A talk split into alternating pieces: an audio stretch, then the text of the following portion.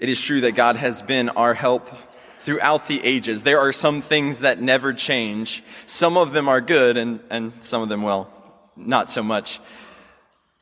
The theme from my week was this, that families are messy. They're messy. On Tuesday, I went for a walk around church and met a 78 year old woman who's walking her dog and she has almost no contact with her adult son because he's addicted to drugs. And it's been almost 20 years since they talked. I'm just here to encourage you today with stories of happy things. But it's been 20 years. Another friend of mine this week, who's also in his 70s, said, I'm so glad I'm not raising a family today. I'm glad that my kids are grown and there are just so many challenges. And he pointed to social media. Back in the day, you only had to worry about the few bad neighbors or the two or three people in your kid's class, those few bad influences, and now there are thousands, if not millions, in the palms of their hands. He said the social fabric seems to be coming apart at the seams, and higher education and, well, lower education appears to be in deep trouble. Then just last night, I was at a party with a friend, a godly Christian woman, and her first child's going to high school. And it's just so difficult. All the drama. She said, it's just not like it was when I was a kid. It's true that raising a family is hard, but families have always been hard. When families are at their best, they are little communities that create people who are wise and courageous. Families are places that make us wise about God and the ways of the world. And families at their best are loving and secure places where we can go and be brave and take risks. That's the ideal. But we, we live in the real world. And in the real world, families are often the places that teach us the wrong ways to do things. They are not the safe places that they should have been. Families are messy. And it's true for us, and it was true for Abram. Last week, when we left Abram, God had promised a blessing. I'm going to give you the family, which is what you wanted most in the world. I'm going to give you a family. And then it was 11 years. 11 years and still no children. Abram and his wife decide, you know what? God's not taking care of his end of that blessing. And so why don't you, Abram, take my servant, is what Sarai says, take my servant and have a child with her. And Abram does that. He has a son named Ishmael. And this was Sarai's idea. She was in on it the whole time. But once that son is here, she gets angry and violent and jealous. So much so when they're finally, Abram and Sarai were finally able to have their son Isaac, she sends Ishmael and his mother into the wilderness to die. And if God had not intervened, they would have uh, died for lack of water. The next generation of this blessed family, this gift from God wasn't any better. Jacob has two, uh, excuse me, Isaac has two sons, Jacob and Esau. And the scripture says they were fighting in the womb together. They were twins and they, they were fighting since the moment they came out and even before. Have you experienced some sibling rivalry? Well, they experienced it at its fullest. They actually um, fight so much. Jacob uh, takes two different blessings from Esau. Takes two different things, two bits of inheritance from him, and ends up that Esau has plans to murder Jacob. So Jacob has to run for his life, and he runs from his brother and hides for 20 years. 20 years. While Jacob is away, he gets married twice to a set of sisters. He got tricked into marrying the first sister. He didn't like her, didn't want to marry her at all. And then he's, he gets married to the woman he wanted to marry. And so all this time he practices polygamy and has a wife he doesn't even love. Now, as it would happen, God gives that wife that he doesn't even love 10 children, 10 sons, blesses him, uh, blesses them. And the wife that Jacob loved wasn't able to have kids for year after year after year until one day Joseph is born and then we see Jacob choose a favorite. Now, parents, I'm not an expert on parenting. I have three small kids, no idea how they will turn out. I do not think we're supposed to have favorites, though. I don't think that's how it's supposed to go. I'm getting some, some people who would know are shaking their head no good. Uh, Jake, uh, Jacob does. And Joseph is his favorite. He dresses Joseph like a king. And Joseph is so young and arrogant and prideful, he makes an enemy of his brother, so much so that his brothers make a plan to kill him. When he's 17 years old, his brothers grab him and throw him in a pit and intend for him to die there until they get a better idea. You know what's better than killing your brother is making money off selling him into slavery, and that's what happens. To fast forward through an incredible story, did I mention that this family is kind of messy? Like a little. Uh, Joseph goes from being a servant in Egypt to being falsely imprisoned, then overnight to being second in command of Egypt, only behind Pharaoh and saving thousands and thousands of people during a famine. And at the height of Joseph's power, who comes into his courts but his brothers who don't recognize him, begging for food? Imagine that moment. If it was our day, we might describe Joseph's life like this. Joseph grew up in a dysfunctional family and at a um, significant moment in his life experiences great family trauma. Then in an act of injustice, he is imprisoned wrongfully where he is lied to and forgotten about for years. And then overnight, he goes from prisoner to the second most powerful person in the world. Scripture says he's very handsome, and now he's very handsome and very rich and very powerful and very wounded. How's this story going to turn out? It almost feels, I think I've seen this movie before. If it was a podcast, we might turn it into the rise and fall of the family of Jacob. In fact, Genesis 45 starts out just like this. When Joseph could no longer control himself before all of his attendants, he cried out, Have everyone leave my presence. So there's no one in the room. And he made himself known to his brothers, and he wept so loudly that the Egyptians heard, and the whole Pharaoh's household heard about it. And Joseph said to his brothers, I am Joseph. Is my father still living? And they're not even able to answer him because they are just so terrified. Joseph said to his brothers, Come close to me. And when they had done so, he said, I am your brother Joseph, the one you sold into Egypt. And now do not be distressed. Do not be angry with yourselves for selling me here because it was to save lives that God sent me ahead of you. This is not at all the response they were expecting. For two years now, had, there had been a famine in the land, and for the next five years, there'll be no plowing and reaping. But God sent me ahead of you to preserve for you a remnant on earth and to save your lives by a great deliverance. And we'll come back to this, but instead of being angry and vengeful, Joseph weeps and said, have you seen what God has done? God has sent me ahead of you. I am here because God wanted to save your lives. And they lived together in Egypt. Jacob comes and lives with his sons and their whole family together in Egypt until 17 years later, Jacob dies. And then this story that we read. Verse 15 When Joseph's brothers saw that their father was dead, they said, What if Joseph holds a grudge against us and pays us back for all the wrong things we did to him? Death changes things. Death in a family changes a family. It's been 40 years since they sold their brother into slavery, and that's a long time.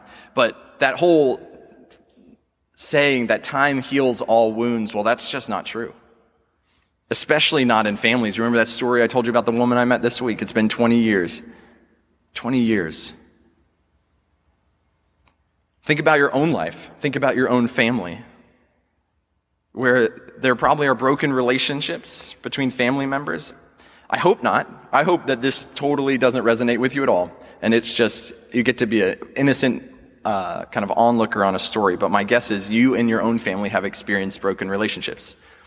There are there has been divorce. There have been kids who are no longer talking to parents. There are children who no longer talk to each other, and time is not healing these wounds.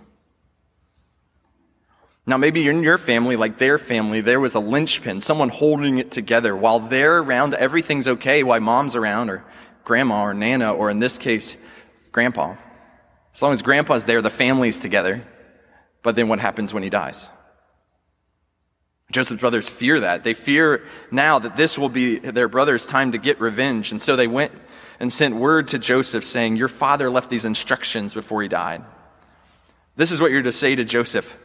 I ask you to forgive your brothers the sins and the wrongs they committed in treating you so badly. Now, please forgive the sins of the servants of the God of your father. When their message came to him, Joseph wept. Did you hear the way they talked to him and said, Hey, remember your father, not our father? Remember your father, the one that you love? Remember him? These are his last words, which are, Please, please, please forgive your brothers. And it is here that the idea of forgiveness, here in verse 17, the idea of forgiveness is introduced in the story of God. This is the first use of the word forgiveness in the Bible. What can heal this broken family? Broken families don't just start with Abram and his family, it goes all the way back to the first family, Cain and Abel, where Cain kills Abel. And every family since then has been dysfunctional, if not broken and messy. What can what can heal this broken family? What can heal? And then this answer is presented right here at the book of Genesis forgiveness. This is the Hebrew word nasa. Can you say nasa? Nasa. Pastor Bob got it. Can you try it again? Can you say nasa? Yeah, it means to lift, to carry, to take away.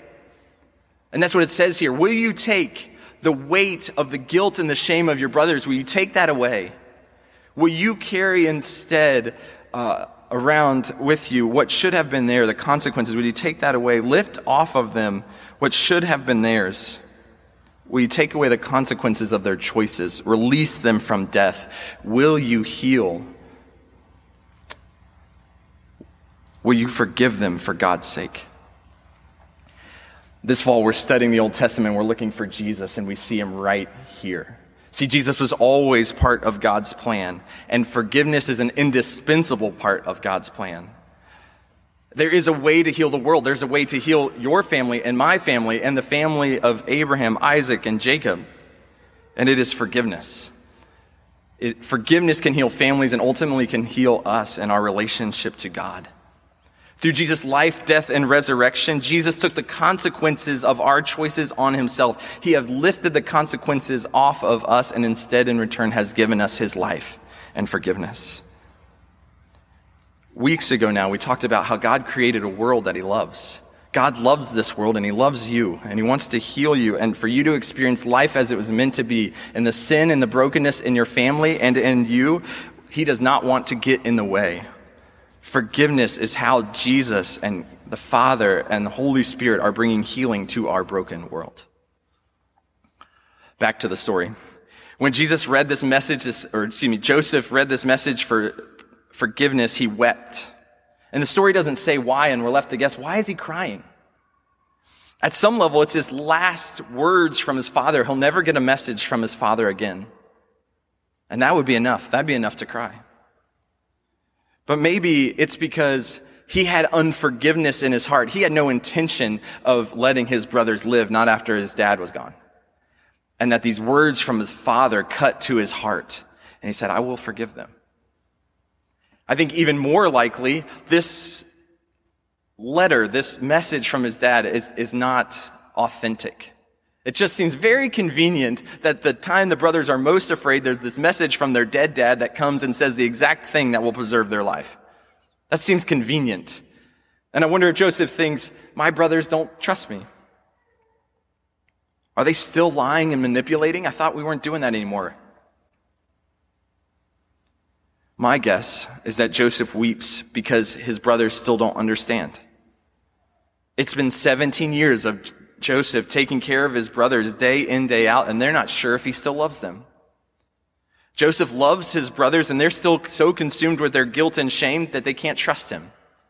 It is a very painful thing to be unknown by your family.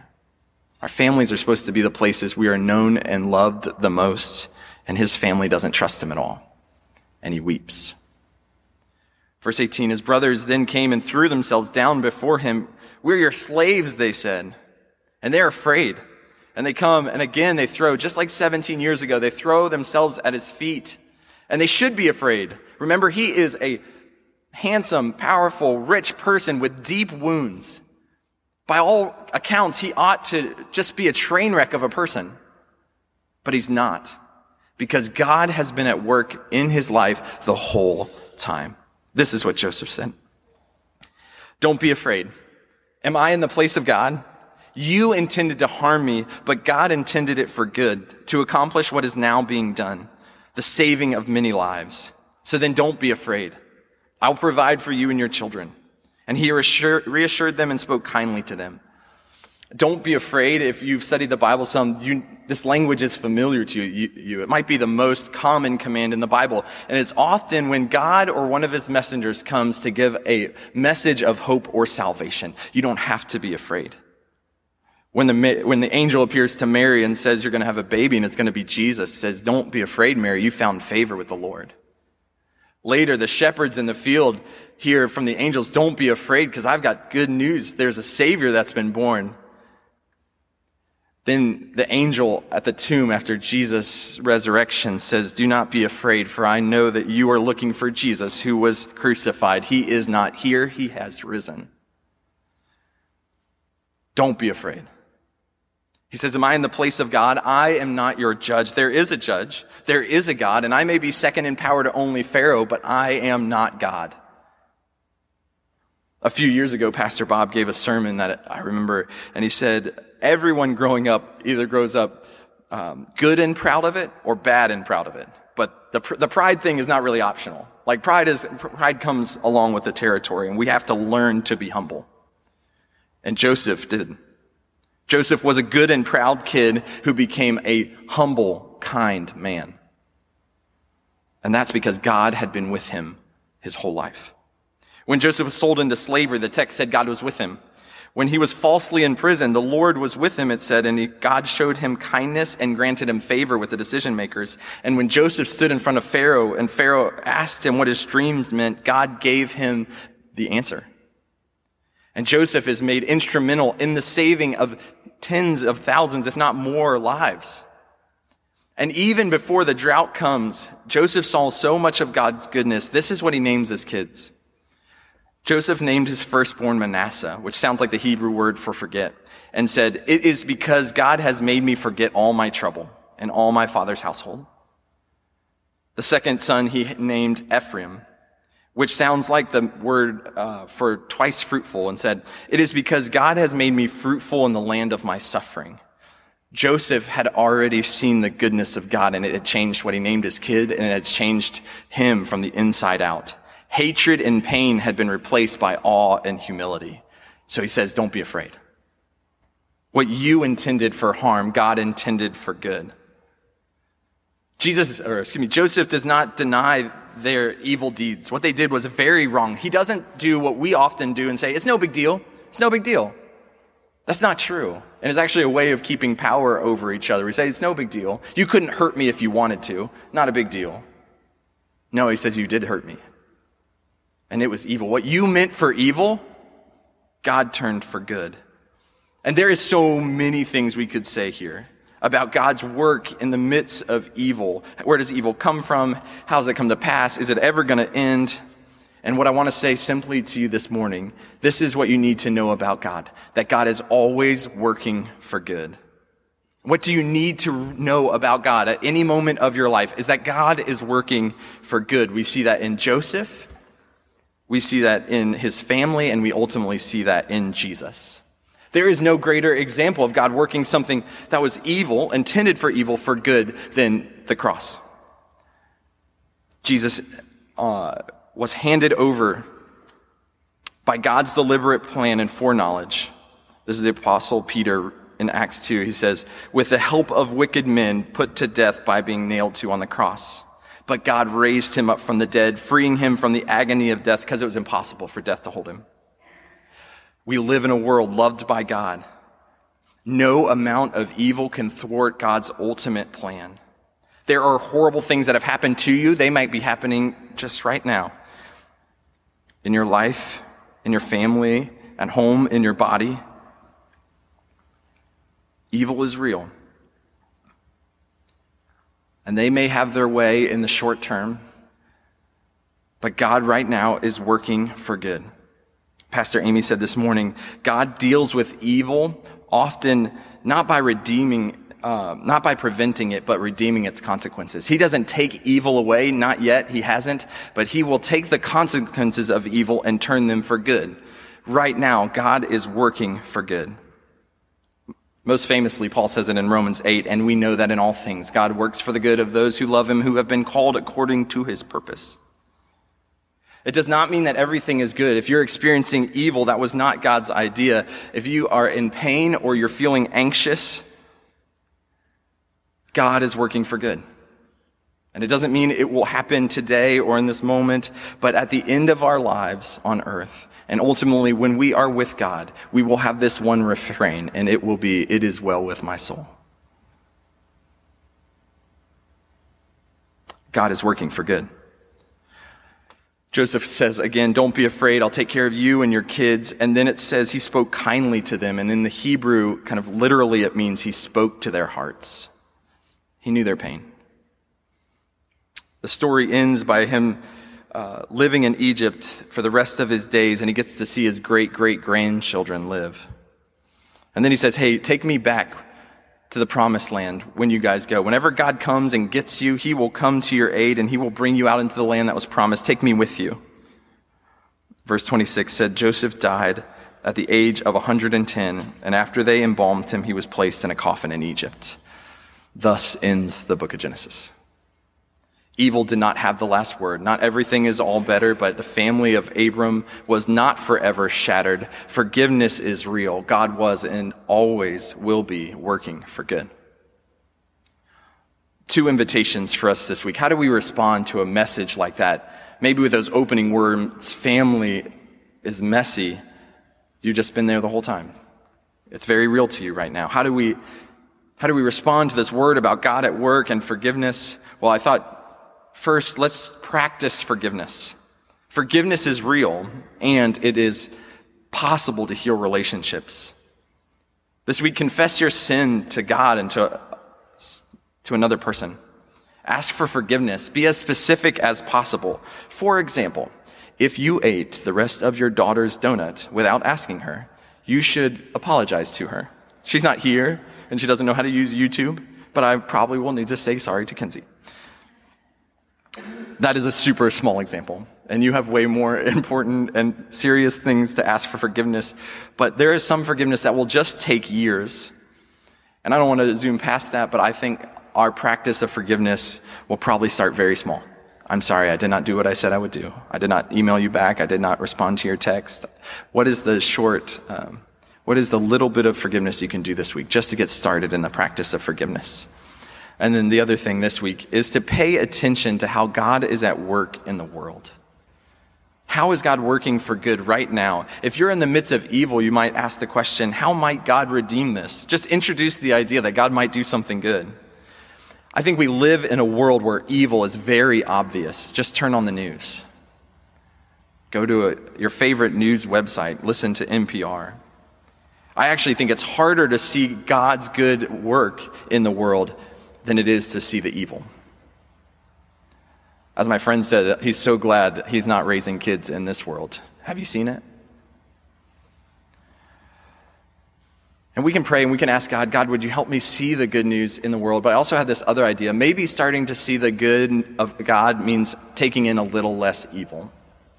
So maybe this week, maybe you're someone who has the news on all morning long, all day long, or you listen to NPR a couple hours a day, or you uh, go to news websites every break during your workday. Uh, none of that is bad. All those things can be good things, but it's always bad news, and the weight of it can just be crushing. We can train our brains and our hearts and our minds to see evil long before we can see the goodness of God. So, an invitation this week. Pick one day this week and go intentionally uninformed. Don't check the news. Don't listen to the radio. Listen to songs you love to uh, listen to in the car. Um, go for a walk. Get out of that constant news cycle, which is trying to trap us in a cycle of everything's bad and it's only getting worse. Just for a day, and see if God won't meet you with some, maybe He will surprise you with His goodness when we shut off the stories of evil. Will you pray with me? And we'll ask God together, would you help us see how you are at work for the good? Pray with me, please. God, surprise us with your goodness. Over and over and over again, would we see you at work in our lives?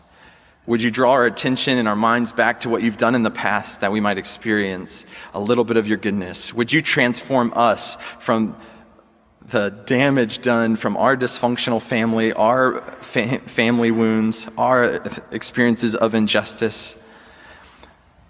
Would you, just like you transferred Joseph from a prideful, arrogant young man into a kind, loving, humble person, would you do that for us? We would become like you, Jesus, from the inside out. Bless us as we try to engage in asking and giving forgiveness. Give us eyes to see your goodness in the world. God, we trust you. Help us to trust you that you are always working for good. Amen.